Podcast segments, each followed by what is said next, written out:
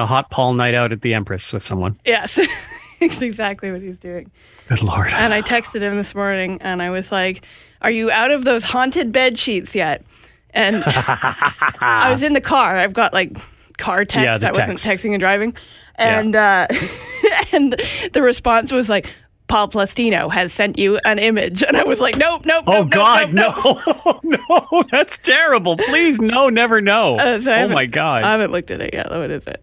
Oh God. Oh, he sent me a photo of him in a hallway at the Empress. So Oh, good. uh, and it looks very haunted. Wow. But he was out of the bed sheets, but not out Amazing. of the Empress. Amazing. Amazing. My God, ridiculous.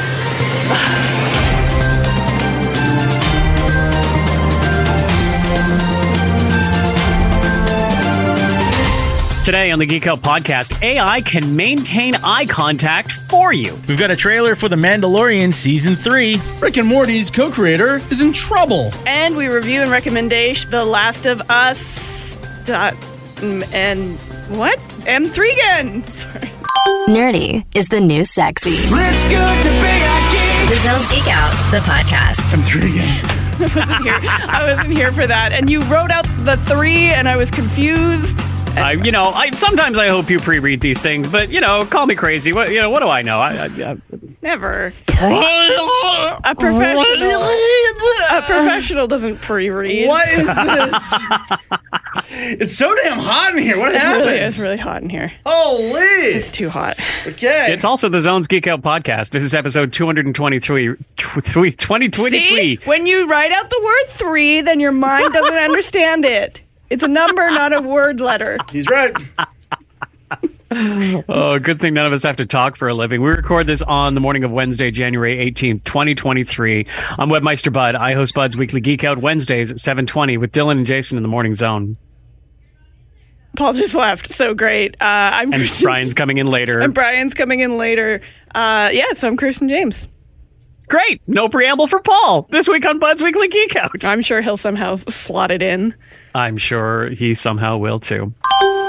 I talked about NVIDIA eye contact mode. Uh, The the the gist of it being that the problem that this is solving is that most people are not looking directly into their webcams when we're on our millions and millions of Zoom meetings. They're usually looking at themselves or at something else that is, you know, either related or unrelated to the meeting, their notes or a script or whatever. And so it can look a little disjointed when the person you're talking to is not doesn't appear to be looking back at you.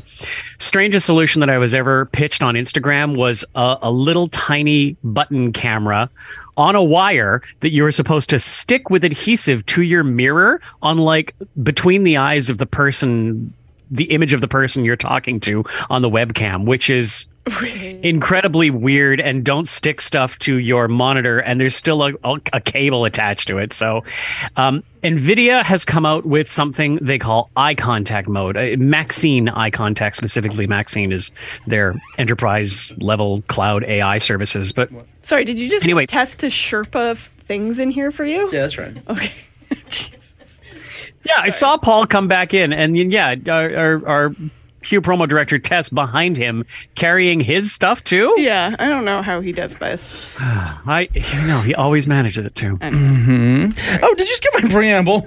Yeah, eye contact. Anyway, eye So contact. eye contact mode from Nvidia, how this works is it uses AI and it's basically a filter. So instead of you being a cat, it makes your eyes look into the webcam even when you're not whenever it is natural. Oh, I don't- I, I expected like big creepy anime eyes or you know suspended floating eyes dylan was like what if i left the room like no your eyes are not going to stay there Oh. the, the thing about this tech is that it is weirdly natural. Yeah. Like it, it's it, it's it's not what I was expecting, and it's. I, was surprising is how much I didn't notice it.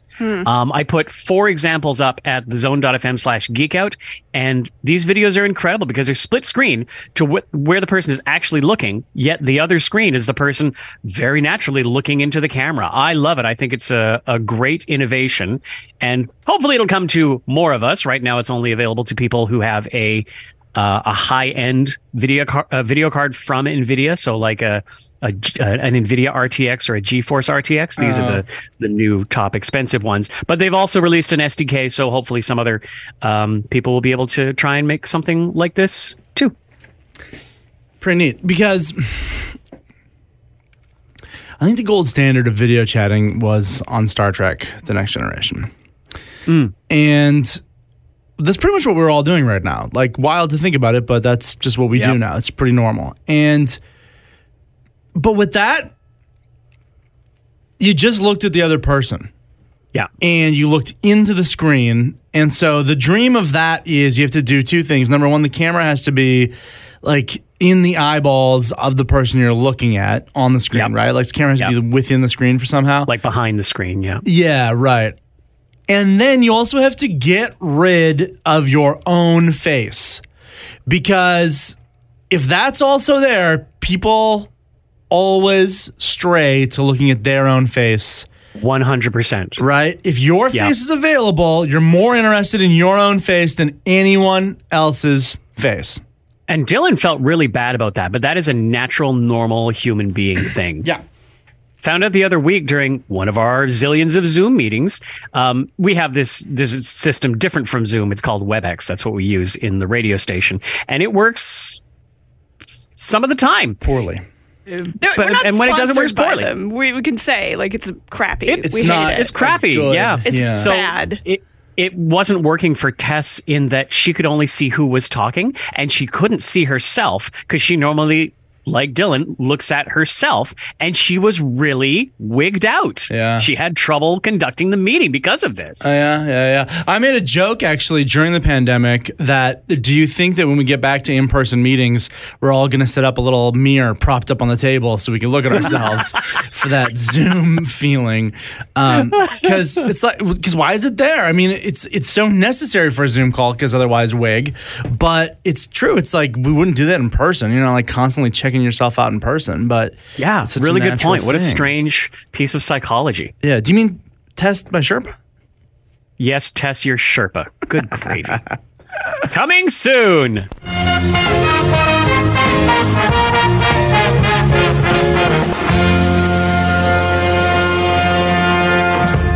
We got a really short cue sheet, and Brian is not joining us for 15 minutes. We may be quite a ways through this, but we've got a bunch of good reviews and recommendations to talk about. Uh, but first, a great trailer for The Mandalorian Season 3. This will be the Disney Plus series returning to our hearts with Dad and, and Grogu on March 1st. And lots of Mandalorians flying around, which was really cool. Love that uh, base jumping shot. I didn't watch the trailer. I don't Oh, wanna God. I don't want to know spoilers. Really? It's a trailer. Yeah, but aren't you weirdos the ones that are always like, I'm too weak, and you watch all the trailers and you feel sad for yourselves? I mean, that's Brian. I, I I will generally watch the first trailer of a thing. I didn't watch it. It's the first trailer of the third season. I know what it is by now. Yeah, you sure also, do. this is a geek pod. Like, aren't you supposed to watch them as, as You work send product? me. As- You send me the there's screenshots I need to know. There's Salacious Crumb. Or Oh, Salacious good. Crumb. Yeah, good. You know about Salacious Crumb. in Yeah, there. yeah, yeah. Who who is I a- didn't realize was puppeted by the same guy who uh, was Admiral Ackbar. What in the um, in the original trilogy? I guess. It yeah. wasn't. It, not all the puppets weren't just like Frank Oz. No, apparently not. Frank Oz was they Yoda. needed more than know just. Frank Oz. What a wizard that guy. Um, yeah, Salacious Crumb. He's oh, Salacious Crumb's so great. He's got the real Muppet vibe to Oh, him. he's such a Muppet Yeah. vibe. Yeah. Yeah. But is it is it Salacious Crumb, or is it just like That's what I another? hate about this. See, but Oh, or is it right, like of another, his species Yeah, I'm of thing. sure it's a different of his species. Uh, It might be well because like the whole first. Oh no, wait, that I'm mixing up that other one that nobody liked, Hmm.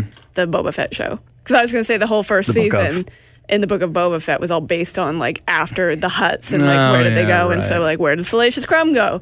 but no, this is this is a different show. Yeah, yeah. a different, not actual Mandalorian. I know, and I don't have to say it the millionth time, but like if it if if this show really gets into like whatever became of Salacious Crumb, the Muppet who laughed, right? Like who cares at all?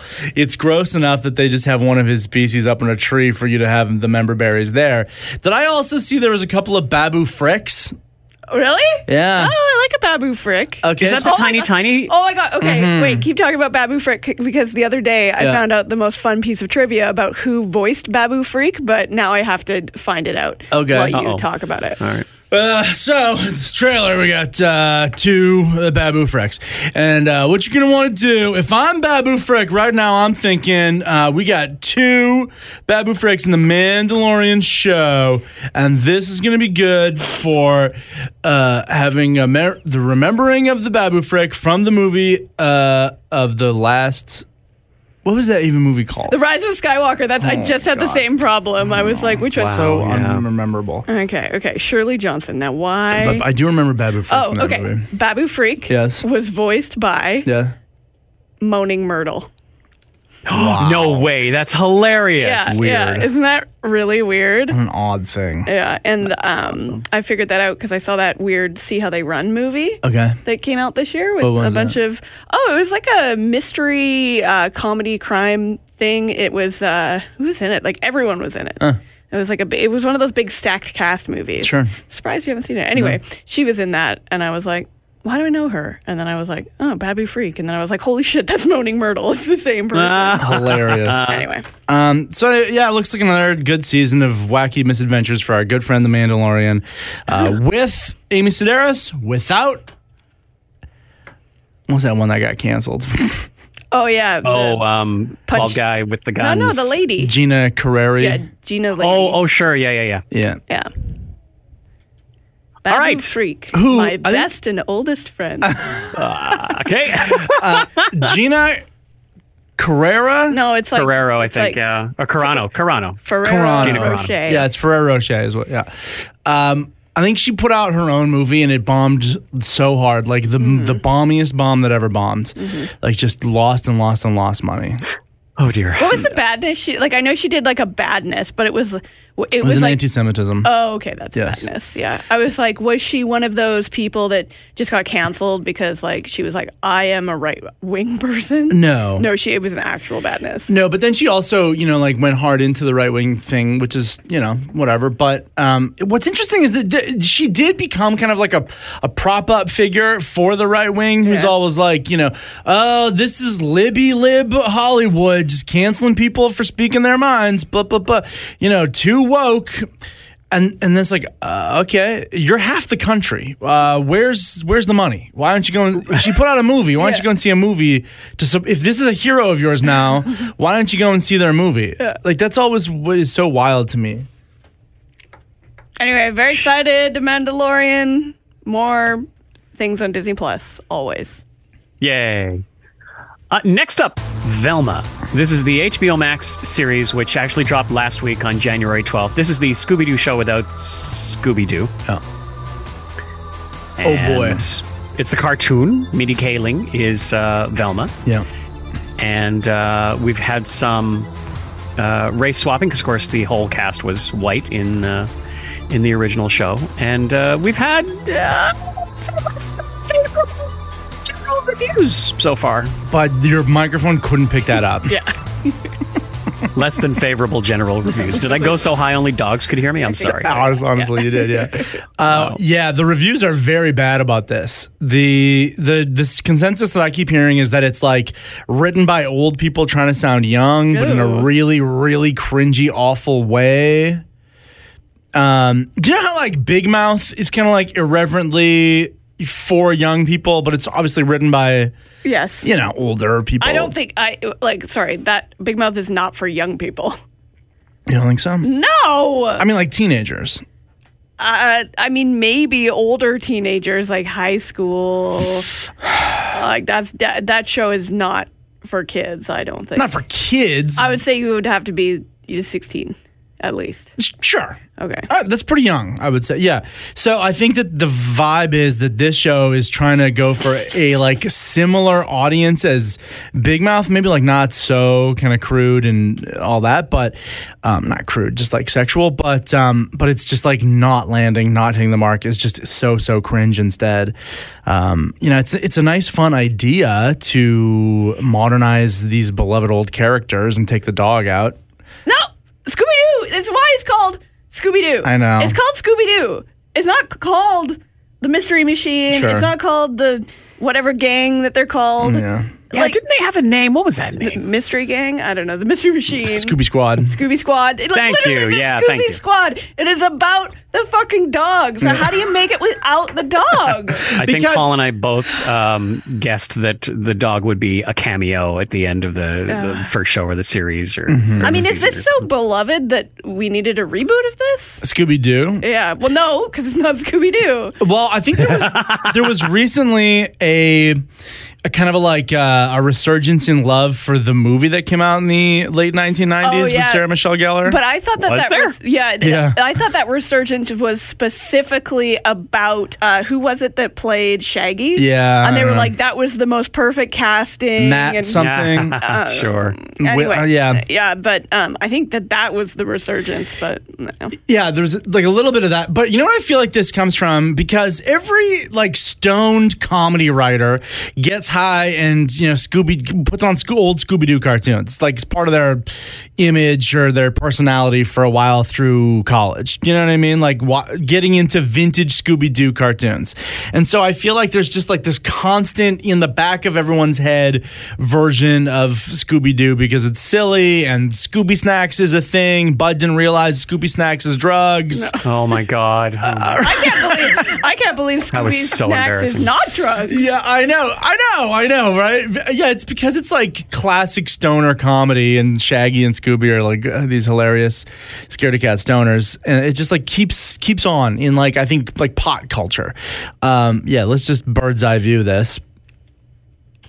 Bud got offered what like fruit snacks like Quentin left me a couple packages of here. I have one left. It's it's the Betty Crocker gummy candies called Scooby Snacks. Yeah. The thing is, uh, where did I get these? I got some. I got Dunkaroos given to me. Oh, yeah, I love Dunkaroos. Um, oh yeah, at Christmas. So my friend Steph gave me Dunkaroos. Cute. I don't know. I guess she thought I'd like them. I'd never had them before, Mm. and the discussion came up, and it seems that I've missed out on a lot of like '90s snacks and candy. So like, I've never had Lunchables. I've never had. Uh, so delicious, unfortunately, are out of print. But I've never had. Oh, Yeah, right. I've never had uh, yeah, Teddy Grahams. I've never had Gushers. I was uh, and going I'd to never. ask you if you had gushers. How have you never had a gusher? I don't know. I don't know. I Oh. think I was stuck on hot tamales, strawberry marshmallows, and marshmallow bananas. I think that's all, that's what that's what my candy What take. year were you born? oh my god! I'm in my the late seventies. Holy So- Things that you get out of the machine for like a quarter? The hot tamales? Um, I I just go to the convenience store for them and buy them for a nickel you each. never get them out of the machine for a quarter? no. what? Rick off, Pol. Anyways, I tried these Dunkaroos. Shut up. We're trying to bird's eye view this.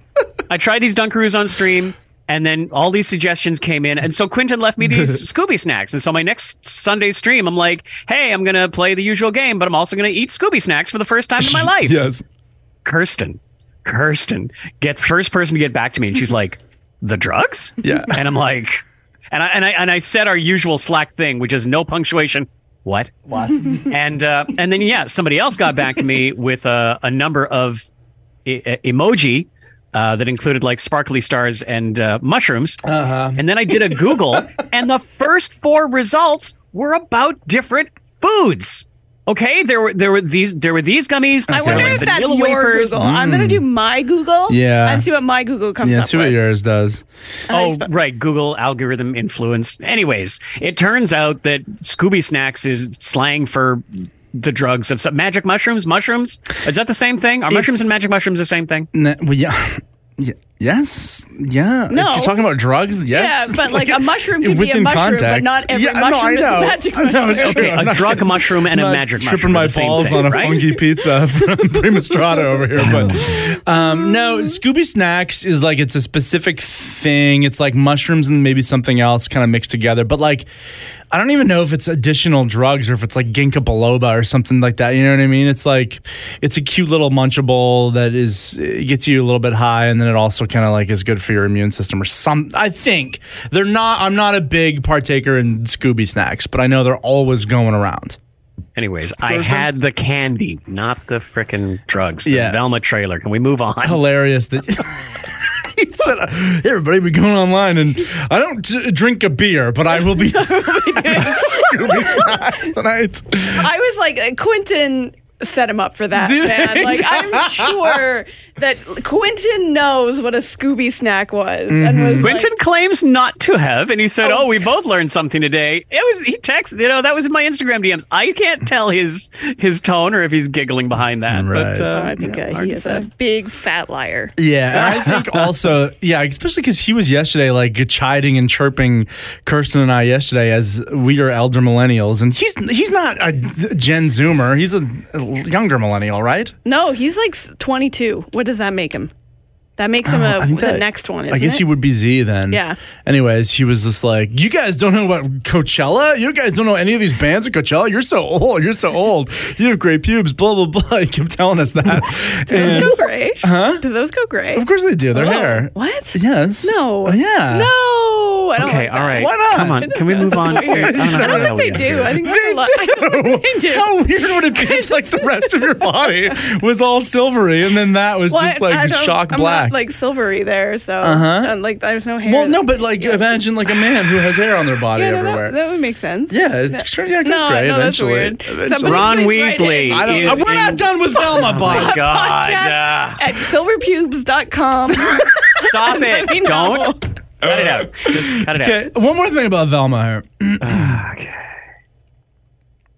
sucks and it's too bad that it's and that's what i mean right? You got every one of these comedy writers who grew up with scooby-doo and i can i know the pitch right? It was like very lazy comedy. Everyone's high you know in this in their dorm room or like a comedy writer's room or just wherever they are and it and someone's like why was the show called scooby-doo? Velma did all the work. And then you know someone's mm-hmm. like that's right and i'm a feminist. And and so now it's let's make That's exactly what they said in the writers' room. Uh, right? It's like, okay, well then let's make a show called Velma. Let's do that. And this is what this is. And look, it's not a, a wrong choice to do it. I think that just in the execution, unfortunately, Did you watch it? Did you? No. Mm, I've seen clips Okay. and then I've been reading things online of just like how brutal it is. And not from people like, you know, who would be classically trying to dunk on it for cloud or whatever, but just people who were giving it an honest chance, you know, who would appreciate that take on the classic Scooby Doo thing and then just being like, who the hell is this for, really?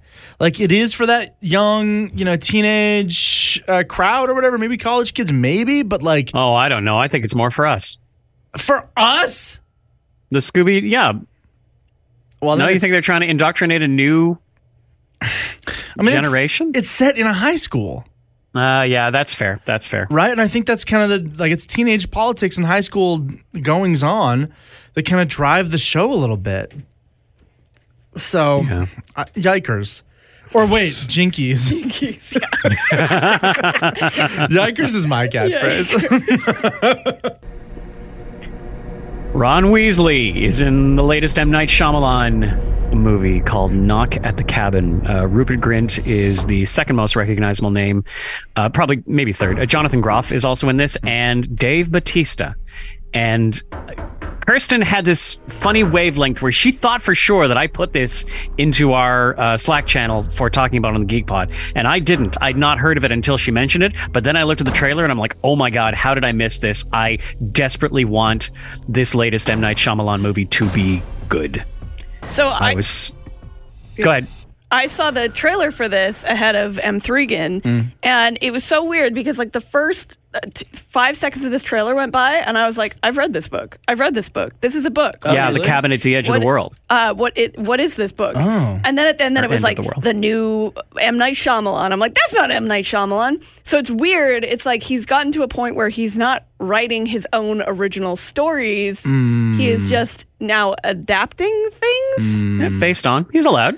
I know, but like, isn't that his whole shtick though? Like, uh, like, Yeah. is he not? The, there's no more twists anymore. But maybe the cabin at the end of the world has a twist, or maybe he's written one in. It does have a twist. I've read the book and I did not like the book. It's so weird. Like I read this book like six years ago. It's Yeah. it's so strange that like it was so strange because I did not know they were making a movie of it. And to see that first few seconds and being like, this is a book I've read. Yeah, what is right. happening here? Um, and I and I didn't love the book either. So it's weird to me that they're adapting this, and even um, so, I use this app called Goodreads where like you rate books and whatever. Oh, yeah, I know Um, and the rating on Goodreads for this book isn't great. I think it's like out of five stars, and I think like overall it's maybe three point three. Oh. So it's not even like a beloved book that's Yeah. been rated.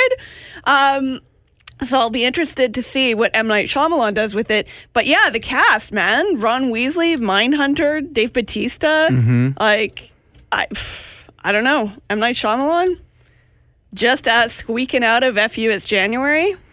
Yeah. Yeah. Yeah. Oh yeah, that's right. When's yeah, because you're a big this? Shyamalan ding dong there, aren't you, bud? oh yeah. I, well, I, I, I I- I want to be like you know I've enjoyed a number of his movies and like the Lady in the Water looked so great and was so terrible. The Village looked so great and was not good. The Happening looked so cool and good and was the worst. The dialogue and just the the reveal and like the I hate to say it, Pol the Star Trek ending. It's just like poof, is over. Um, Old was pretty good. I liked the twist of Old. Um, I find it weird how much he's sort of inserting himself. He used to be just like a cameo guy. Lady in the Water, he went way too far. Um, yeah, you know, but yeah, I, I really liked Old, the premise of Old, and so I'm hopeful for this one. Um, and you never know; it's based off somebody else's writing. Um, I really like the concept and how it's laid out in the two trailers that we linked to in the show notes. So yeah, Yeah. in theaters February third. Uh, one more thing I'll say is I th- just like looking back at my review of this book when I read it. Um, I said like it would have worked better as a short story. Like Oh, it was really? too long and too drawn out for what it was, um, and it was only 272 pages. But I was Wow. like, it would work but way better as a short story. So it's really interesting that that was my take then, and now it's being turned into a movie. Like what? Um, and yeah, I don't know why they renamed it Knock at the Cabin. Um, but anyway, hey, it's only an hour and 40. Good for you, uh, M. Night Shyamalan. So that's the book is called The Cabin at the Edge of the World. Cabin at the End of the World. end of the world and Okay. that's the that's the trick of it is um i don't know spoilers for the trailer Mm-hmm. uh the family in the cabin is told to make a choice to willingly sacrifice one of them uh, or the world will end it will cause the apocalypse if one of these people does not willingly kill themselves Right. Okay. Wow. Mm-hmm. Okay. Kill- di- another so I don't know. Like you say, the book's no good. No good.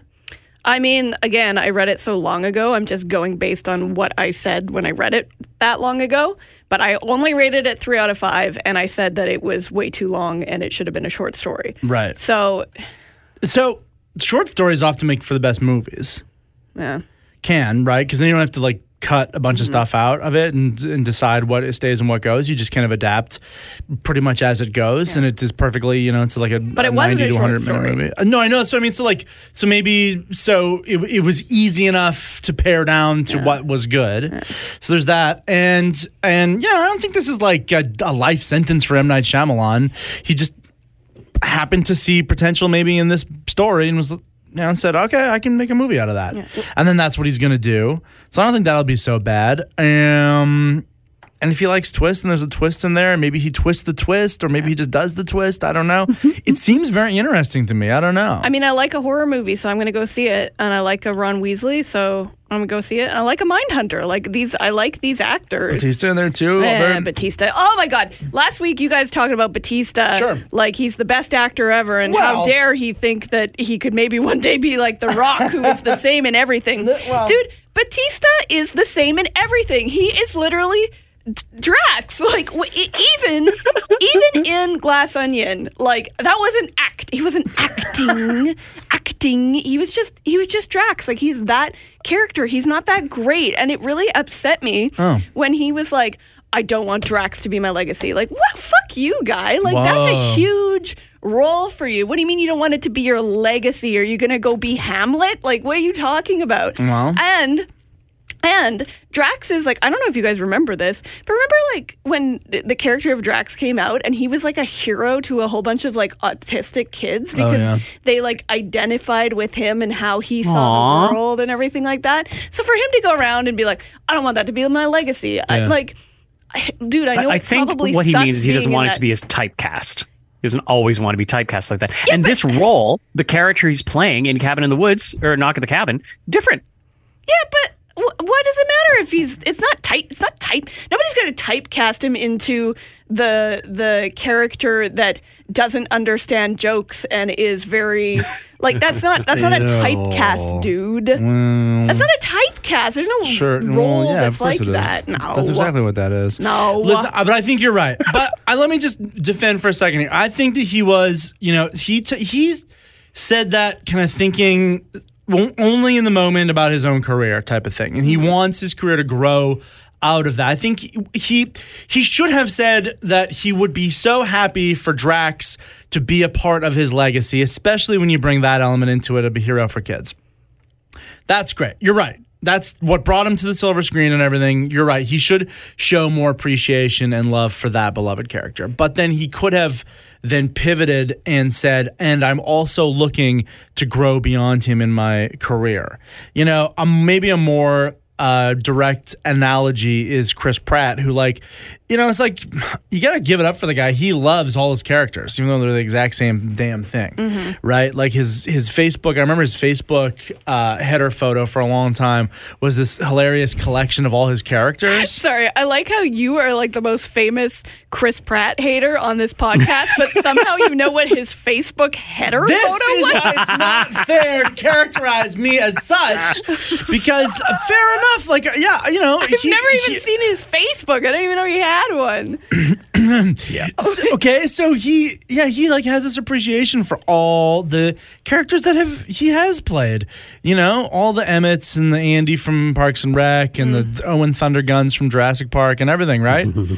so so I don't know. That's that's all Bautista needs to do there. Well, but I it's kind not of like Chris Evans it. is like, I don't want Captain America to be my legacy. I'm a much better actor, and Sure. I, I hope that Johnny Storm is my legacy. Like, he's, it's, it's not, you know what I mean? Like, he didn't mm-hmm. have to go out anyway. That pissed me off. You guys ya. all defending Bautista last week because I was like, come on, dude. a documentary on Disney Plus called Bono and the Edge: colon a sort of homecoming with Dave Letterman. Great title, rolls right off the tongue. Uh, this will drop March 17th, along with Songs of Surrender, the new U2 album. And I think it's just Dave Letterman interviewing Bono and the Edge. That's right. For one thing, is this correct the way that it's titled like this? Dave Letterman. It's not David Letterman like it has been for the last 40 years?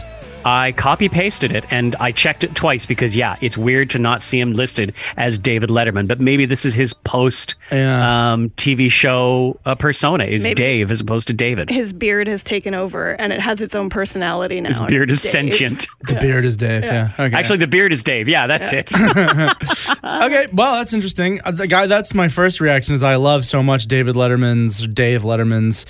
Uh, can't detonate him now. Uh, his like posts late night uh, career that has he just has done all these like incredibly interesting things.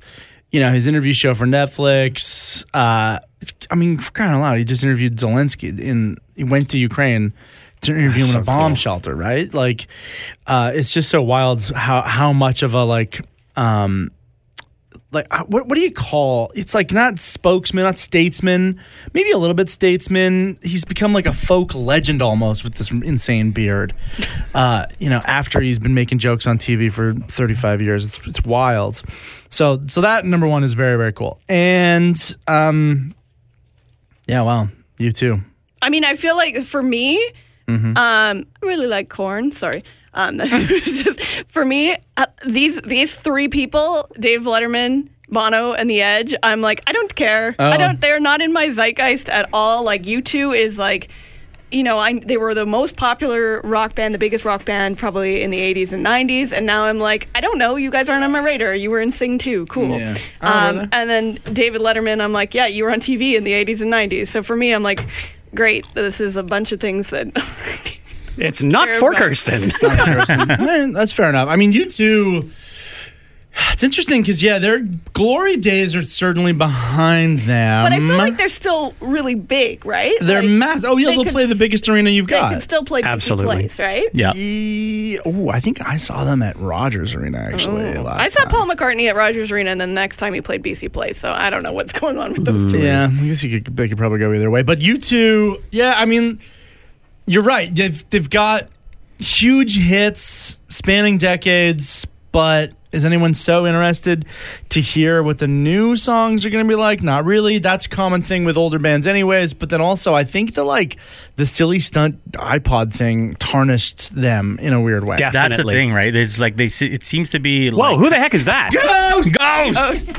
It uh, seems to be kind of love it or hate it with uh, U2. I'm DJ Boitano, by the way, and I don't host that afternoon zone. There you go. Um, yeah, because probably because of that iPod stunt thingy that that had happened, where it's just like all of their songs just ended up on your iPod um, or in your iTunes.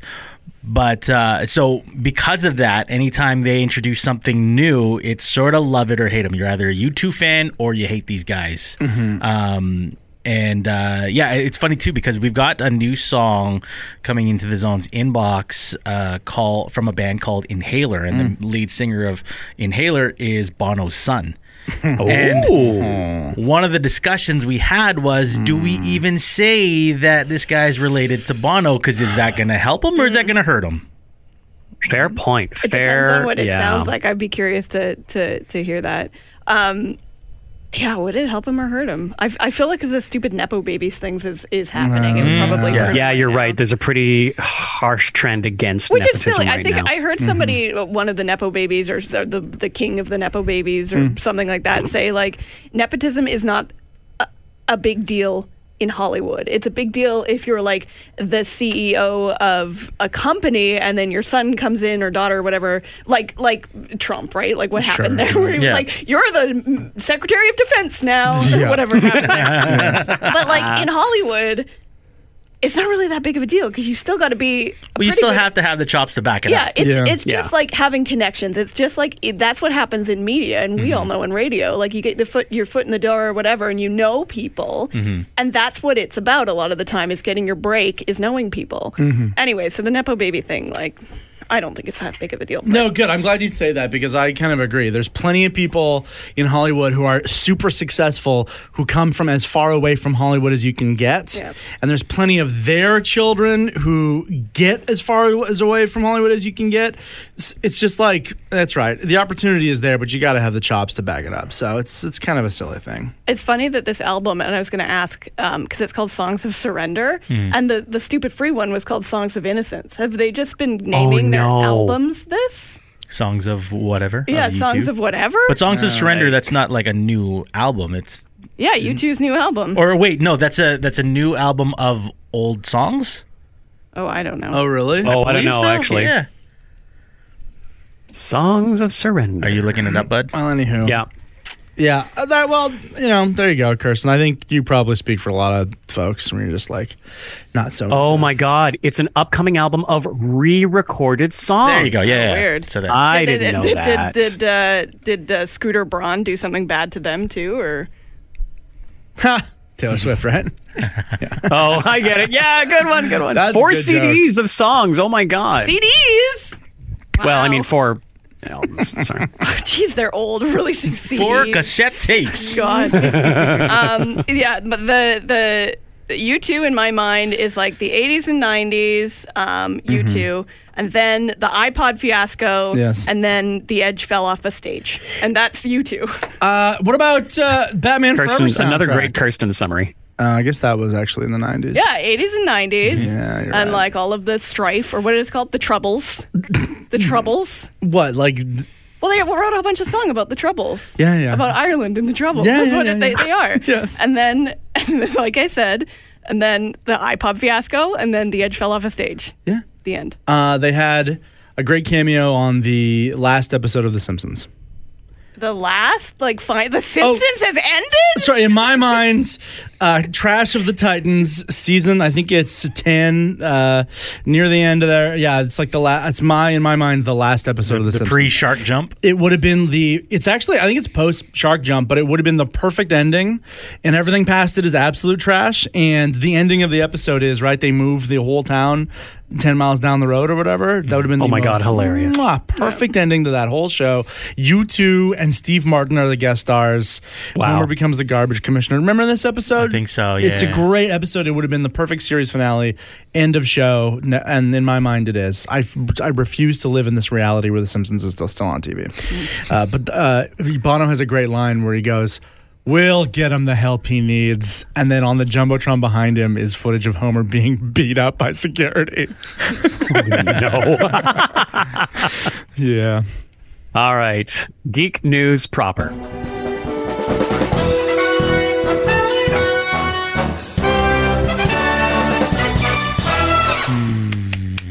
Mansplain F8 to me over there, Pol. See your present. So, Justin Roiland. I, I- like, I am aware of Rick and Morty. I honestly never watched the show, but Justin Roiland came onto my radar the, this, these past months as the voice of the very irreverent voice of a talking gun in a wildly popular new uh, Xbox game called High on Life. And so, yeah, Justin Roiland is the voice and the creator of that game, and also the voice and creator of Rick and Morty. Uh, but now he has he faces felony domestic violence charges. Oh, boy. Pol's take on this was like the best thing I've ever heard. Do you remember what you said? No. it's ba- I don't know. It was back in the Slack. It was something like, "Oh no, dude, don't do that. That's bad." Yeah, that's exactly what it was. Oh no, dude, don't do that. Yeah, yeah. I read that in your right. voice. yeah. Yeah, I, that because that's exactly what I uh, thought of it too, right? Everyone likes Rick and Morty. Everyone's got a little bit of a beef with Rick and Morty too, though. It's just very like this is for dumb dudes, you know. And, and you know, like Pickle Rick is And the me, I like Rick and Morty. I know, I know, I know, but like you know, Pickle Rick has become this like rally call for like morons, and then even though I can appreciate it as well, it's awesome. Pickle Rick rules, but I guess I'm a dumb dude. But then, um, you know, and Solar Opposites is another great show that he does. Like he's, I, I think, quite a good comedic voice. And it's like, don't do that. yeah. I like that. Come on. I liked that take. I was like, that's No, I I fully agreed. Like he he wrote it. I heard it in his voice, and I'm like, yeah, exactly. Like this. Oh my God! So this is connected to something that happened in 2020. Uh, he's been charged with one felony count of domestic battery with corporal injury, one felony count of false imprisonment by menace, violence, fraud, and or deceit. oh no. That's Yeah. awful. I heard really bad. it's weird because his sister was recently in the news, or at least in my TikToks and stuff. Mm-hmm. Because I guess his sister is like a semi influencer for Oh. like uh, kids. Like Oh. down in California, like Like she a momfluencer? like a momfluencer. Okay. and um, she was trying to rent studio space in California. Like someone had this really cool studio set up, but wanted it for free, like in in exchange for uh, like exposure. Sure. And she left this really shitty, and, and the person was like really nice and was like, sorry, no, you, you have to pay to rent my space. Yeah. And she she left this really shitty voicemail. Was like, "Don't you know who I am? blah blah blah. I would have given you so many views and clicks and whatever." And like the ironic thing was that the actual studio space had like way more followers than whatever. Oh, Justin wow, really? Oh, dear. And she was like just being such a bitch. And then it mm. then people found out that she was Justin Roiland's sister, and it was like, oh my god, what a terrible person. And now with this, I'm just like, oh wow, maybe just all the Roilands are bad people. I Oh, don't know. I mean, that's that's it for that, right? Like that shows are all those shows are done now. Like this is it. You don't you don't bounce back from Well, the weird thing is wrongful imprisonment. Are you kidding me? Heck of a lot of charges. outside yeah. of this though, outside of whoever shared this, I, this hasn't come up in any of my feeds. Which oh, is, interesting. Which is weird because this is because I see all of the Ezra Miller stuff. Doesn't matter what Ezra Miller does. Mm-hmm. Like Ezra Miller could fart in an elevator and it would be like, oh my god, they're how awful. And you know what I'd say if you did that? Oh, m- come on, man! Don't do that. Come on. But this Justin Roiland thing, which seems huge, like and Yeah. very gross and very very bad. Um, Yeah. I, this is the first that I saw of it, and I haven't heard of it since. So Well- I, I do hope that if it is, you know, true and proven whatever in court or whatever you're supposed to say, Right. all those legal things I'm supposed to say here, um, that there are consequences. Hopefully. Well, yeah, maybe that's why you're not seeing it is because it's just charges right now, and then if there is a conviction, then it's like he's done. Yeah, and Yeah. or maybe it's Yeah. uh, who kn- could it possibly all be false? Will he be completely vindicated? Probably not. Well, we'll make a judgment call at that time, I suppose. Yeah. but uh, those are some pretty pretty messy charges to be facing. Yeah. Literally, that's it. One piece of geek news proper and hmm. one piece of rumor and hearsay. Is your source on this reliable? The Passion of the Christ colon Resurrection, hmm. a sequel to The Passion of the Christ, reportedly begins filming this spring. Here's here's the source. worldofreel.com. And here is the here's the the actual the key words that sh- that prove that this is happening. I'm hearing. Speaking the opening about, sentence is It's been a long time coming, but I'm hearing Mel Gibson will finally be shooting The Passion of the Christ colon Resurrection in a few months. This is not a source. Mm-hmm. You're just a guy on a website. Mm-hmm. Nobody else is mm-hmm. talking about this. Speaking about bouncing back from something, fuck. Well, right? Good Easter joke. Oh my good. God. Um. Okay, so no. It was then- more of a Mel Gibson joke, but Oh, sure. really? Yeah. Mel Gibson oh. did a lot of bad. I thought it was a religious joke. Yeah, that was wasn't it? No, I thought it was a Mel Gibson joke. That was funny that you took it to Easter. That I mean, it could be both, right? Why not both? Yeah, be. absolutely. Yeah. yeah. I like I like how this person that was like, finally, the Passion of the Christ sequel we've all been waiting for. Because we know he comes back, Oh my God. Back. depending on the In the resurrection. There's that Yeah. it's a real Depending- spoiler, a sequel bait at the very end to Passion of the Christ. okay, so uh-huh. this is so this is probably not going to happen, but I- it's wishful thinking probably on a lot of people's parts, be- like everyone who writes headlines, because it absolutely will want to be like Mel Gibson resurrects career, attempts resurrection. Waiting for that headline. Yeah, to just type can't in. wait. So I never saw Passion of the Christ just because whatever. Uh-huh. Um, did you see it, Pol? Yes. Did you did you throw up in the theaters? Wasn't that the big thing? Like that people were I- passing up. Oh my uh, God. No, it, up in the I didn't throw up in the theater. Uh, there are very violent scenes in it, and you're just kind of there going, "Oh, don't do that, dude! Oh. oh, Oh, Roman God, guard. come on, no, not the oh. nails. Pontius Oh, Pilate. Don't do that. don't. Come on. Oh my God. No, it's like very shocking scenes. I, I, I don't know. I didn't throw up in the theater. No, because that was the thing, right? Like, didn't people have heart attacks? Like, that's how they were billing this oh. movie when it first came out. Well- like someone died when they saw it, like other than Jesus. Someone died. Someone Yeah, in the theater, they had like a heart attack or something. Do you know Oh what? my God. Uh, you well, you have to look that up. But I, I, the only way I could see it being plausible is yeah, there's like a person who had never seen a movie since Ben Hur, 1958, right? And then they're like, well, but Grandma, this one's about Jesus. And I'm, well, okay, I'll go to the theater. And hasn't been desensitized by 50 years of movie violence. Oh And- no, right. Right, and then the first nail goes in, and they're just throwing up until they die. A. Kansas woman died Wednesday after watching Mel Gibson's new film, The Passion Oh of the Christ. 56 year old Peggy Law Oh, collapsed during the first public showing in a theater east of Wichita. She suffered a heart attack during the climactic scene in the film. So, yeah, you're right. She saw Ben Hur and then Uh-huh. Passion of the Christ and then died. yeah. Oh my God. Okay. Well, there Oh, is. two people died Oh jeez. as of 2018. Oh, Yeah, there you go. well, how, well, how many until we classify this movie as a serial killer?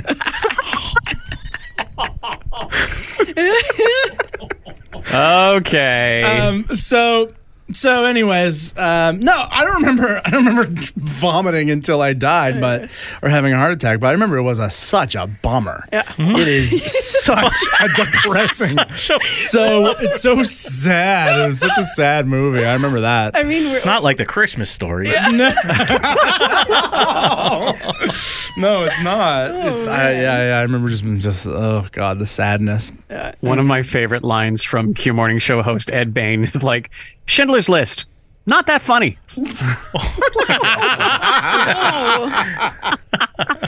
Uh, anyway, we have a lot of great reviews and recommendations. Uh, no 91 second movie review from Brian this week because he did like 17 last week, I'm doing the morning show this week too. So. and you're doing the morning show. Can't this stay week. up You're late good. for movies. No. So, Kirsten, please let's hear about M. Threegan. M. Threegan. Yeah, okay, so I went and saw this movie just because we talked so much shit about this movie. Yeah. Like, Yep. F you, it's January. Fuck, what is this movie? This looks horrible. And then, like we talked about a couple weeks ago, the Rotten Tomato reviews started coming in, and they were like 93%. And we were like, what the fuck is going on? So I was like, okay, I gotta, I gotta go see this movie. Um, so first of all, it's, it's James Wan, which um, he does some really weird horror movies. He did Malignant. Malignant. Thank Yeah. you. Did you see that? Yeah, 91 second reviewed it. Right. Like Malignant. Like I won't spoil it, but the third act, Brian, of that movie has a Fucking twist in it that's just like, what the fuck just happened? Yeah. Wow. So it tracks that he would make this movie, Megan. And you will all be happy to know that technically, yes, you can call her M. Threegan. M. Threegan. Oh, because, Oh no! What? Because she's model three. And then, um, So what do they call the first one? M one gun and then M two gun? I don't know. They What a had dumb yeah. naming convention. great- Everybody, don't perfect this thing until we get to the third one. Yeah. Otherwise, the name doesn't make sense. but it's Model 3 generative android. So yeah, M. Oh my Threegan. god. Um. Anyway, yeah. As a James Wan movie, it it do- it goes it goes wild in the third act. Um. I don't. It is like it is a good um exploration of grief and like how humans grieve and move on and it's very interesting it's almost like remember that black mirror episode where like her husband dies and she gets the is that even a robot in that episode The AI it- version of the husband. Yeah. That, that's the one with um, Peggy Carter. Yes. Person. Yeah. No kidding. So I mean, it's it's a lot like that of Yeah. like you know you know, but in this case, they're not replacing a real person. Um, th- this is not a spoiler. The whole premise of the movie is that the girl's parents die in a car crash, and the aunt has to take care of her. Yeah. And the aunt creates this android, or is in the middle of creating this android um, that uh, kind of. It doesn't replace her parents, but helps her through her grieving. Anyway, um, it, it was pretty good. Like I, I don't know, ninety two percent on Rotten Tomatoes. Like maybe "Fuck You, It's January" has a place, and that is for a movie like this to get ninety three percent. If it was released in the middle of the summer, mm-hmm, blockbusters. Mm-hmm. I don't think it would be rated so high. Mm-hmm. Um, there was a few moments in this movie where people were laughing in the theater. Yeah. Oh And wow. I said to Pol that like sometimes with horror things can be so disturbing or so weird that you're you laugh as Yes, a reaction, right? definitely. You're just like mm-hmm. ha ha ha Very ha, natural. ha. And I, a lot of people were laughing at certain things, and it's because they were disturbing, but it's also because they were funny. But I think they were intentionally funny. I mm. don't Yeah. think that James Wan. I don't think he was like, "This is going to be so fucking No, scary." because I say I thought the same thing in *Malignant* as Yeah. well. It's like there's no way he thought like this is a serious movie. Like even not even just the third act. There was a, Yeah, a there's line in no the first way. act where it's like is, this might be a satire. yeah, You know? and I feel like Wow. this okay. is like maybe kind of a satire or at least like a, a like uh, like I said an exploration of grief um because there's one scene this isn't a spoiler but like she, because she's this this doll this sentient AI doll and she's trying to comfort this little girl who's lost her parents Yeah. like she's trying to put her to sleep or something at, at some point and she starts singing to her but like in a robot voice right but she also is singing Sia's Titanium Oh, which is What? Oh my God, that's amazing. She is a robot, and they've talked about how she's like a titanium alloy, blah blah blah. So it's like I am Oh titanium, and but like in a robot that's voice. so funny. and people are laughing, but it's also disturbing, and it's also Sure. weird. yeah. Um. So I mean, yeah, if you want to go see something, M. Threegan. It was If you want to go see something, it was only an hour and 40 like again i really that's good. appreciate james wan never he never makes anything longer than it needs to be. It's always Yeah, I love that. uh, quite good and the Yeah. third act is very disturbing. Like it takes a while to ramp up um but yeah i liked it. As a as a horror fan i i quite liked the movie. And you know that type of laughing, you know, it's it's a specific type of horror movie that does it, but guess what? It makes for a very fun movie mm-hmm. where you're hiding in your shirt, but then like the big kill or the splatter happens, and you're just like, right? Because you're like, it's a tension reliever. yeah, that's that's just a fun time in the theater. That's there's nothing wrong with that at all. It's a type, it's a certain type of horror movie, but I'll take that any day over like this endless parade of you know like the nun schlock where it's just like it's Yeah. it's joyless in its gore and nonsense. Like uh, you know that's that in the tradition of like even the old Evil Dead movies are kind of like that. You know, so Yeah, this, I'm into it. This movie is not trying to be serious. It's not trying to be a serious horror movie like Yeah. um, what's that one, Brian, with uh, with the tree where they hang everyone? What's that one called? Fuck. With the tree. Oh God, it's like a tree in a backyard. Um, never mind. Oh, the hanging tree. The ha- no, no, no, no. about. It's got. Oh God, fuck. I'm so bad at names. Anyway, it's not trying to be a Hmm. serious horror movie. It's not trying to be. Um, oh my God, all of my words have gone from me. What's Pol? What's that one that we watched on Halloween at my house? Oh um yeah Hereditary. It's not trying to be hereditary. Yeah, It's yeah, trying yeah. to be kind of like a fun, campy horror movie that does have an underlying message that is fun to watch, where the gore isn't, oh my God, gross, look away. It's more like, whoa. Right. It's- because this is also that's the other thing that I brought up last week. That- So this is PG thirteen, right? It's like like not. Yeah. Well, Like yeah. and you- gore, When you guys were talking about that last week, is is that one of the things that can make a horror movie rated R? Is I guess violence. Yeah, the violence and the gore. Yeah. Oh, okay. Um, because I feel like a lot of horror movies from the '90s are PG-13. I think Like, I some think of this. is well, it Scream PG-13? maybe it Really? got to that. yeah. Yeah. Or or 14A if you're in Canada. yeah yeah. Yeah. Um, so yeah, I don't know. Anyway, everyone go see Megan if you want. M three M3 again. okay. Yeah. Now, do we want to talk about The Last of Us now, or do we want to save that for the end and go through a couple of other little reviews? Just two. Yeah, let's blast through a couple little baby boys. Uh, I will quickly talk about Forza Horizon 5. I have played one racing game in my entire life, and that is Mario Kart. uh, but since I got a Steam Deck, I've been eyeing the Xbox racing game, like the PS, the PlayStation game. I think is Need for Speed, um, and uh, Microsoft has Forza Horizon 5. Gorgeous, beautiful game. Finally pulled the trigger and got it. Um, and I like my years of Mario Kart experience absolutely unhelpful in this game, and I have destroyed most of Mexico uh, driving around in my super hot supercars. Uh, but it is ridiculously good fun and great soundtrack and a ton of stuff to it. I did buy the premium edition because I had a gift card and there was a sale and this kind of thing. But yeah, I found stupid good fun and sometimes it's weirdly relaxing playing a driving game. So I didn't think it was for me. Then I thought it was for me and I bought it. Turns out it's for me. I review and recommendation uh, Forza Horizon 5. Great. Kirsten, another game. Let's talk about God of War Ragnarok. I'm so excited about this game, the sequel to uh, God of War, and like the continuation of the original God of War games, which I never played, by the way. Um, I'm about halfway through, through this game, so I'll give it a whole review and recommendation when I'm done. But I just wanted to point out that I guess they're only making two of these. Like they've said, they're not making a Yay! trilogy. This is it. This is going to be the end of this God of War as we we know it.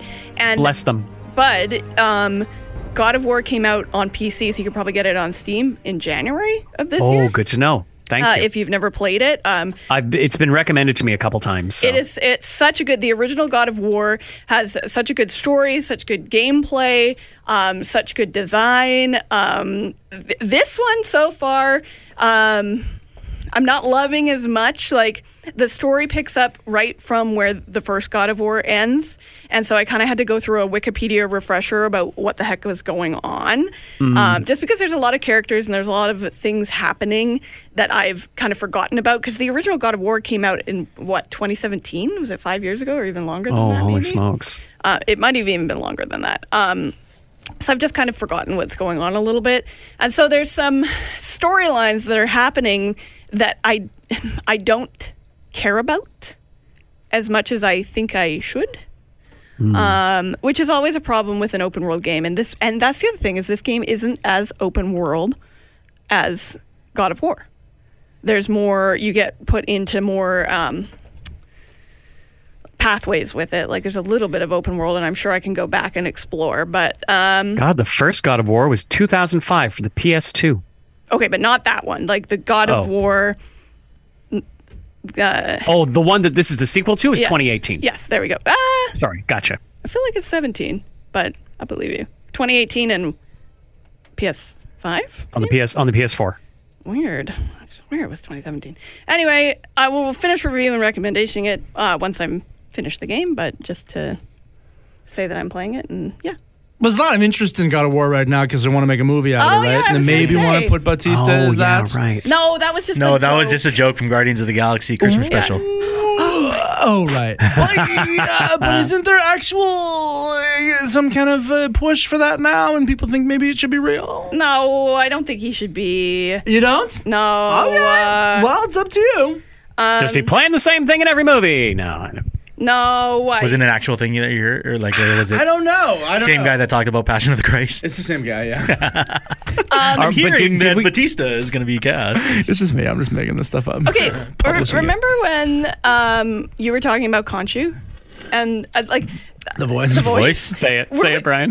the voice. Were we were we talking about that because of White Lotus? Yeah, because F. Murray Abraham was in White Lotus. I don't know. I think Brian's joke just like overshadowed what Yeah. we were actually fucking talking about because Yeah. something came up about F. Murray Abraham like being recognized at the Critics Award or something, Oh, and everyone yeah. was like clapping for him, and everyone was like, "Oh wow, what a moment for him!" Mm-hmm. And I clicked on him his IMDb, and I was like.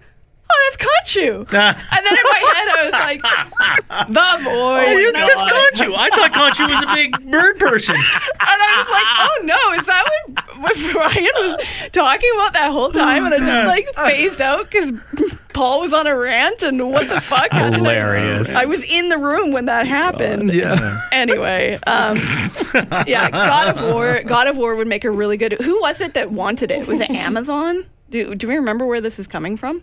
Oh, I don't remember who wanted that. but it would make a really good TV show, um, but very expensive. I think it would be uh, very expensive production wise. Yeah. Yeah, Um, sure. and you know the history of thing video games becoming movies or or um, media Series, uh, yeah. it has not been Yes, that, Amazon, by the way. oh god Oh, no Amazon no. I don't know about oh, that it is on Amazon. hasn't been that great Oh, boy. And give it to HBO because as we're about to talk Until- about, Yeah. Oh, yeah. That's right. Yeah. Um, hey, I just want to say one thing. F. Murray Abraham, F. Mary Kill. Oh, my God. you stay up at night thinking of these things? Oh, my God. did you write that down on a post-it? That's just all I think about. Every time everyone says F. Murray Abraham, I'm like more like F. Murray F. F. Murray Mary Kill. I get it. Khonshu, more like honk you. More like Monk. Okay, let's talk about The Last of Us. That was a good one too. First episode, what, hour, like, hour and 20 minute It's episode? a movie. Like, yeah. it was a movie Yeah, no, sure it was. It's a movie. It's yeah. like a long First prologue. episode called called "When You're Lost in the Darkness," which is, uh, the, I guess, the beginning of the Fireflies uh, sort of proverb. Are we going spoiler free? Because I have questions, Yeah. but in the spoiler section. We Yeah, should start, start- spoiler free, definitely. Yeah. Yeah, and you know, I was mad. I was upset at that runtime when I saw it, but I'm glad that they did it the way that they did it. Oh yeah. And I and they're not going to all be that long, are they? I can't imagine. No. I would imagine. I I honestly didn't feel the runtime. I No, I was I. so sucked into that prologue. Me too. Yeah, and you know, and that's the thing. If you would have whacked that thing in half, you would have just pretty much had the prologue, and that would have been a bummer. So it's almost the equivalent of you know what Disney does these days is drop two episodes at once. Yeah, Yeah. good, good to start with there that and it really really worked for me because i wouldn't have been hooked enough maybe if i Hmm. only just got that prologue i needed that second half i needed to see what the world is now and what the show is going to be Yeah. Yeah. to to really get drawn into this thing because i don't think it's super spoilerly one thing that i did feel from this show was that like I've seen this all before. The, the, everything in here is very classic Yeah, zombie. beginning apocalypse. Yeah. Beginning what's what's right? going on in my neighborhood? to- Yes. Yeah. further to oh, what's on the news now? Yeah, and exactly. Ramping up, Mhm. Yeah. ramping up. Yeah. Yeah, yeah. It all and, To and somebody that's for some reason hasn't figured it out before it's too late. Yeah. Like, yeah, it, it all it all felt very very familiar, uh, and it only it only got like really hooky and inventive kind of in that second half of this episode where you realize now where everybody's at and kind of what the world is. And it's a it's a place they don't often jump to in these things you know because of the decomposition nature of zombies. You can't go 20 years into the future really right? And um and do it like that because you want your whole the whole show to be about the zombies running and chasing and biting you. Yeah. Whereas with this show, it's like this is you know there was very little zombie action, Yep. right? There and which I was I found so refreshing because I even as I was starting to too, I'm like an hour and twenty, Jesus, oh my god, do I really even care about zombies anymore? I'm so zombied out after Walking Dead, and it's just like there was so little of that type of violence or whatever little, yeah. it was just it was like oh this is a show about a situation and the situation is after the collapse of society it doesn't really matter you know one of the, my favorite lines in the thing was he's like there's worse things out there than infected mm-hmm. i thought that was cool um, because it's it shows that like this show is more about the situation than about just the gore of the zombies. That's funny because that's the one thing you complain about with Walking Dead is like, are there zombies in this show now? Where are all the zombies? that was what that show was No, at the begin, the first, if you go back and watch that first episode of Walking Dead, it is very much almost no zombies and what like, are you talking about there's a lady with half of her body gone dragging herself on the ground Yeah, but there were lots 10 of zombies. seconds. Eat, oh, well, this is spoilers for this now, but there was a bunch of zombies eating people during like the big like denouement scene of the first act of this. No. And like it's like Rick wakes up in the hospital and he's like, mm. what, what's going on? And then there's like the yeah, d- dead don't enter, whatever that Yeah. like. I feel like the first episode of The Walking Dead and the first season, uh-huh. there's not too many zombies. Ah. Anyway. but anyway, um, but yeah, I just I, I agree with you, but I like how that's your compliment to this when that was your big complaint in The Walking Dead. Is like, Exactly, There's no zombies in this zombie show. um, I love. See, I like the. I do agree in that. Like that, definitely the prologue feels very familiar. Kind of like what they did with Rick Grimes in the hospital, and like even him going down the stairwell with the mm. match and, and stuff like Oh, that. yeah. That intensity, mm-hmm. I think they built it up really well in The Last of Us with focusing on the daughter and that sort of feeling of isolation. It's like, oh, you haven't seen the mm-hmm. news yet. You really should go home, little girl. All that kind of stuff. Where it was really just coming from her point of view was really effective. I thought it was it was so well done. yes Um, but yeah, great show, great show. Like if we're going spoiler free, definitely recommendation this if you if you're gonna get into something like this. Yeah, this is very well done. I thought. well cast. I, I like all of the choices that I've seen so far uh, for the for the characters, and the acting is, yeah, the acting is solid. The, the world is believable. I'm really invested. Can't wait for the second. As of yesterday, I think it's changed now, uh, but it was the highest rated television show on IMDb. what whoa, So it was at 9.6, which Breaking Bad is at 9.5. And I mean, wow it's it's not going to stay like that because that's like 9.5 after all of Breaking Bad. Yeah. But the fact that it was rated so highly, and I think also the other thing is that The Last of Us was HBO's Second highest. second viewing. biggest debut in Yeah. 12 years, right behind House of the House Dragon. of Dragon, which Yeah. is House of Dragon's riding on the coattails of Game of Thrones. Yeah. So Yeah. for for this to be rated so high, like I, I can't imagine it's just people that are fans of the video game No, that I- are tuning in. There's there's there's they did a great job with the marketing. Yeah, okay. they really did. Yeah, yeah. Because even as somebody that you know that isn't like that is familiar with the video game but hasn't played it like say as much as you, uh, still very much interested in in checking this thing out. Yeah. I also think that um, we're not in a golden age of television anymore. We're in like a endless trash age, where just like all these streaming services are just gobbling up whatever IPs they possibly can, and then just crumbing out, you know, whatever shows they can do at the highest level quality that they can. But they're all just kind of keep up with each other and all just cannibalizing each other. Um, and but there's one, and you know I've talked about this before, but there's one that stands head and shoulders above the pack, and that's HBO and their Sunday night show. And for a lot of us, I got one hour to give to TV a week, pretty much, and it's it's to HBO. So I think that like, geez, off coming off. I don't know. There's a lot of people like me, but just coming off the strength of House of the Dragon and now the White Lotus and Succession is coming up again. And, you know, it's like HBO is is just got a string of hits where that's my weekly TV viewing. If I have limited time for it, that's my wind down, my Sunday night. We have dinner, we sit down, we watch a TV show, and that is it. And that, like, I don't have any attachment to this video game. And I didn't see a ton of the marketing. That is why I'm watching this show because I trust HBO so much to do whatever genre they want. They Nice. do it at that level. That's why I'm here. 99% average tomatometer, uh, average tomato meter, 96% average audience score. I, I, and again, as Kirsten says, this this will change, but strong opening. Yep. Shall we get into spoilers? Yes. Let's do. Thank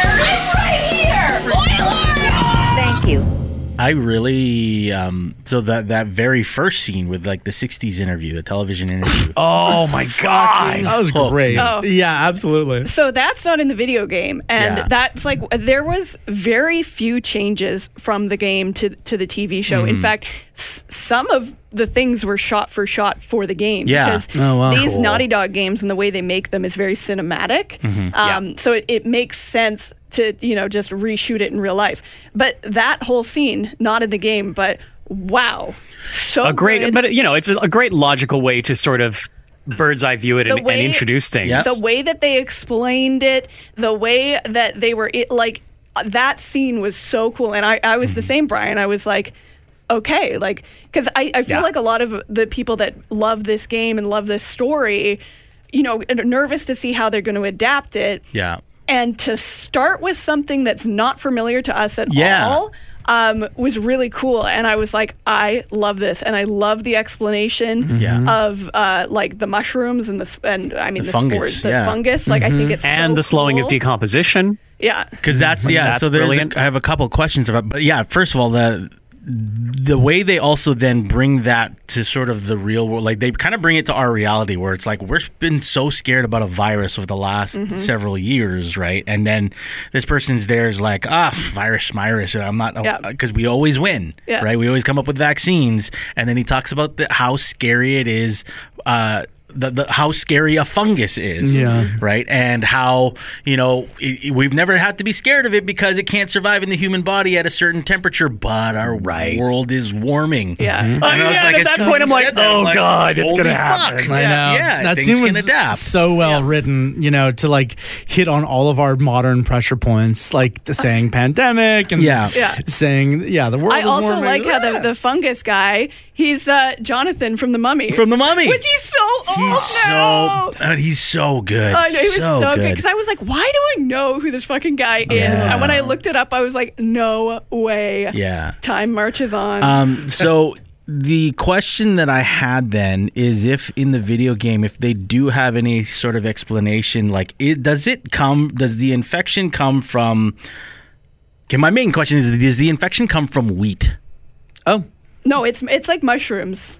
I know, but are is like are crops infected at all or anything? Because I hmm. started seeing like the, it seemed like they kind of dodged a bullet, the dad and the mm-hmm. daughter, Yeah, because it kept bringing up the city. Uh, thing well they kept Yeah. bringing up the things that they were not eating they Mm-hmm. they they the daughter was going to make pancakes for the dad but they didn't have Oh, pancake yeah. mix the, mix, dad yeah. was being mm-hmm. offered the the biscuits, The at the biscuits, neighbor and he's like oh i'm on atkins uh, ah. Yeah. the girl didn't want to eat any of the cookies because they're raisin cookies mm. right and and then they, they were feeding the grandma and the. Yeah. gra- you see the grandma kind of change Incredible. so I'm like, Wow, I is this this that. fungus? Does the fungus like ah. infect the crops or or whatever? Is that explained in the game? No. very well Yeah, spotted. yeah, that's a really good point. No, it doesn't really ever explain where it's come from to that detail. Oh, Uh, yeah, no. As, as far as I can remember, um, but that's a really good point. So in the video game, one of the things that, that they've changed, one of the, the changes that they've made that I know people were upset about, but it totally makes sense now, especially with the intro there, is that in the video game, the way that the virus spreads is you can get bitten, of course, but it is also spread by spores. So, Right. like, you know, when you think of a, a plant and it lets off pollen, right? With fungus, it lets off spores. So, in a lot of the scenes in the game, you have to be wearing a gas mask because if it gets in any any orifice, I guess maybe not your ears, I don't know Right. um, you'll be infected. So that's really Respiratory. scary. Yeah. it's very respiratory. It's airborne. Mm-hmm. Um, and they decided to change that for a couple of reasons. They don't want their characters wearing gas masks all the time. Yeah. Yeah. Pedro Pascal's already in something where he has to wear a mask all the time and, and hates it. um, and they also wanted to make it a little bit scarier in in that this virus was more sentient. So that's why in that Oh, uh. beginning scene you you have the scientist explaining that the fungus can take over ants and make the ants Yeah. do whatever they want. and that's a real Yeah. fucking thing too. Yeah. Google that. Oh, afterwards. yeah, That's yeah. fucking scary. Yes. Okay. The person that I watched this particular show with uh, told me then that her favorite scene on like uh, BBC Planet Earth or one of these Attenborough things is about the ants and the bugs and insects that get taken over by these sport. The whole thing, The that thing is- parasites. Yeah. Yeah. yeah, is based on, and it is so wild, and it does. It makes the ant go nuts, and it Yeah. controls their mind and makes them do things they wouldn't do. And yeah, the the other ants know, like the ant colonies know that this thing happens. Yeah. So as soon as they recognize that an ant is infected, they like swarm it and carry it oh. As far away from the hill as possible. Because if it's Amazing. to infect the rest of the ants, it'll wipe out the whole colony. That's real. Yeah. And so they they they drive this ant out into the middle of nowhere and leave it for dead.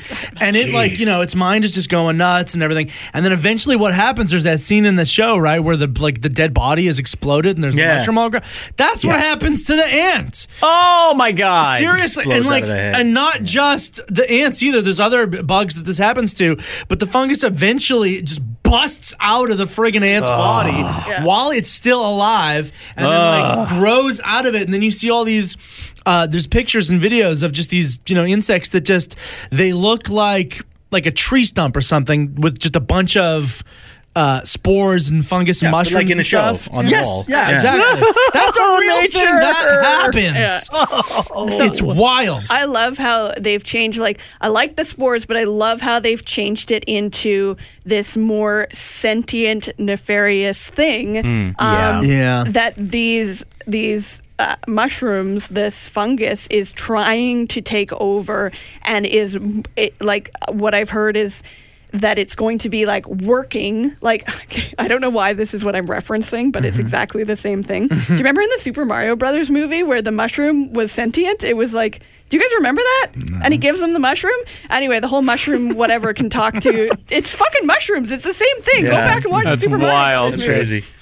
it's it's like that so like all of these um, infected are like a, it's like a hive mind thing and they are actively trying to take out the human race which i think is so cool and the way that they've set that up. Yeah. you know that small change from the video game makes sense. And hmm. like yeah i'm really curious now brian about about your theory because i I don't remember if they ever really talk about it because the game isn't so much so, you know, it's kind of like The Walking Dead. It's, Yep. it's not so much so, why did this happen? Yeah, it's not about that. It's it's really about humanity and how Yeah. you know humanity kind of crumbles Yeah. under all of that. Yeah, mm-hmm. and mm-hmm. trying to find a cure, right? Which actually mm-hmm. in The Walking Dead, other than the first season when they go to the CDC, did they ever fucking try to find a cure? Or they're just like, no, nope. there was a subplot with the the one guy who pretended to be like an important scientist Right. just so that they would protect him. right? Oh yeah, I forgot about that guy. Oh, right. Yeah. Right, right. Yeah. Um, so that It- Walking Dead felt too chaotic for that. yeah. You know, like they couldn't even get like uh, the city of Boston as that's set up. Like th- nothing that big ever happened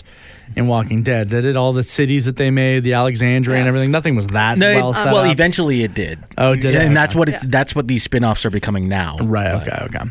Um, the whole first act or whatever, and the end there with um, Joel and Tommy and Sarah driving in that truck Hmm. was that I was just watching that and I was like, this is fucking incredible. This looks so good. All of those uh, stunt people Yeah. that are like Oh my god, that was so incredible. was running so in front of the cars and The like just timing, the orchestration for that, like Yeah. must have been a nightmare. They executed it flawlessly. was that because I was thinking about it last night. Uh, was that one shot? Uh, I'd have to go back and No. watch again. I I- don't I know think if it- it was. I did watch it have- again. I, it's not? It's a couple Okay. shots, but there are a couple long shots. But that is again like straight from the video game, like how that happens, and with like you driving, and then they're like back up, back up, back up, and then the airplane, Jesus, like hey. that's Yeah, yeah. all. And and the way that they made that look so good and so scary and so intense, um, like I think I thought it looked so fucking good. Yeah. Um, all, everything looked so good. The production of this. Um, Yeah. So like uh, that whole scene, I thought was great. Now, what was interesting to me, and it was kind of a bummer. I feel like that a lot of people didn't get this same moment. But did you? We're in spoilers now. Hmm. Did you guys know that Sarah was going to die? I kind I of knew. figured because I knew he was going to be protecting a girl. Yeah. So I figured that yeah, she was going to bite the bullet. Yeah. So And because we knew it was Ramsey.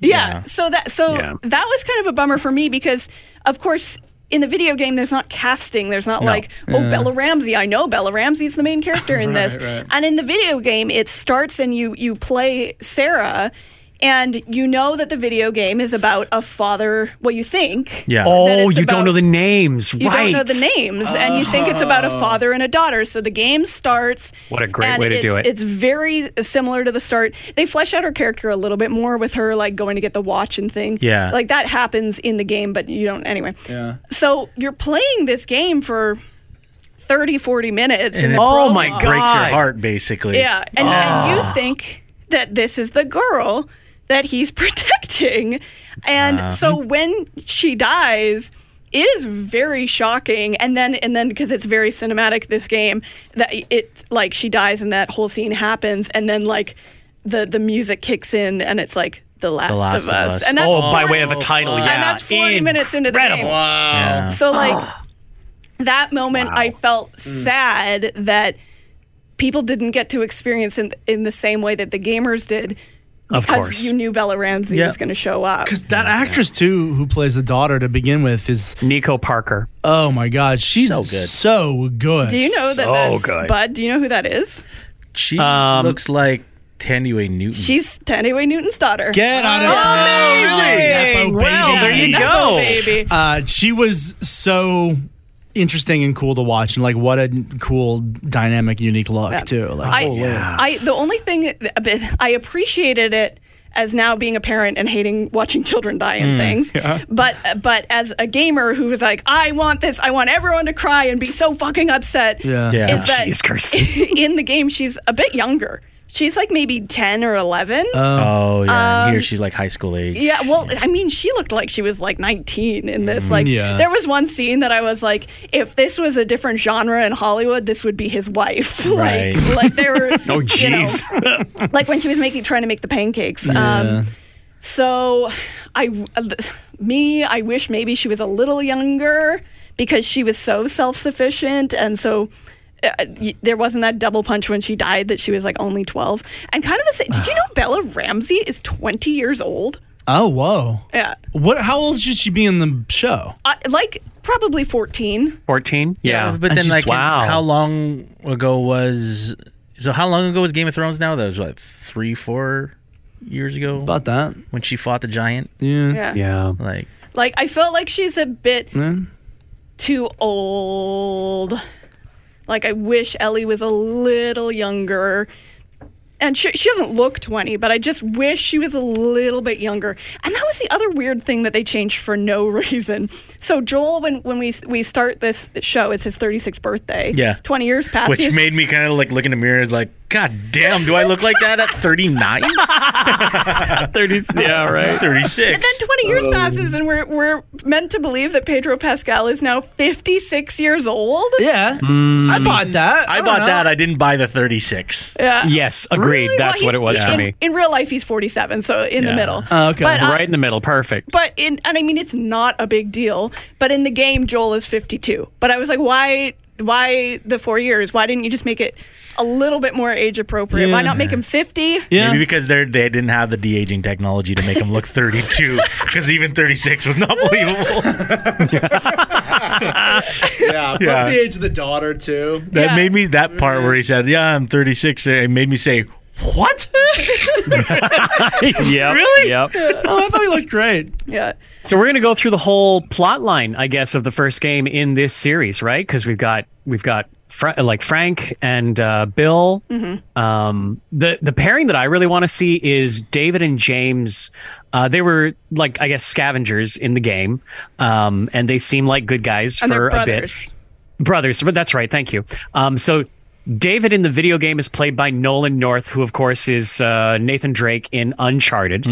Um, and James in the TV show will be played by Troy Baker, who, voiced Joel in the Last of Us video games. Very strange. Yeah. And also is in Uncharted as Sam the brother, which is Oh wow.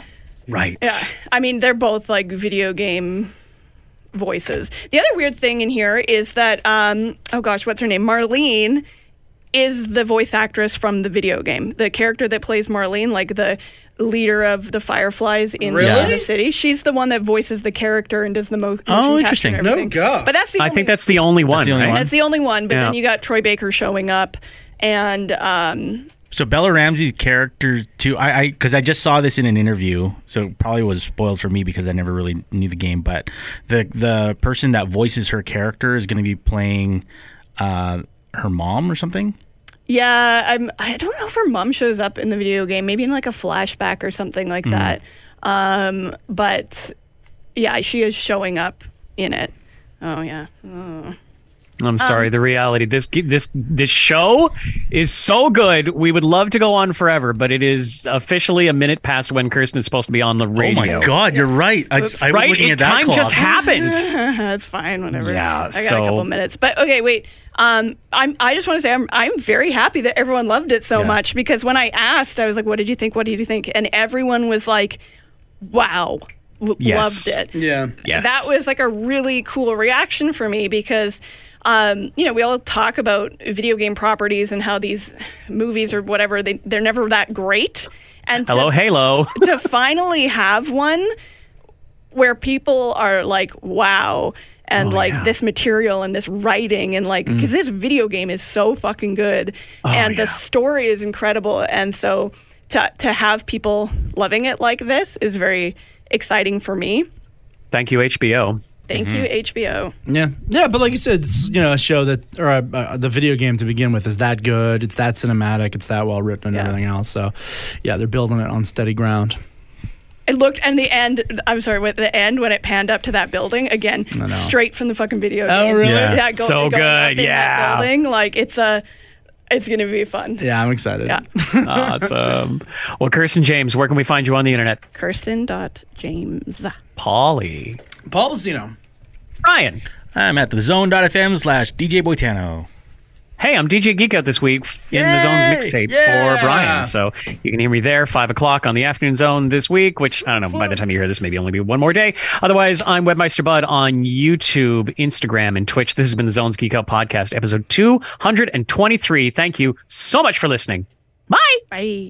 The Geek Out Podcast is a production of The Zone at 91.3. The views expressed here are not necessarily those of this radio station. And really, some of those views are pretty stupid. I mean, come on. For more on-demand audio from The Zone, visit thezone.fm slash podcast or the on-demand tab of our app. Thanks for listening, and thanks for being a zoner.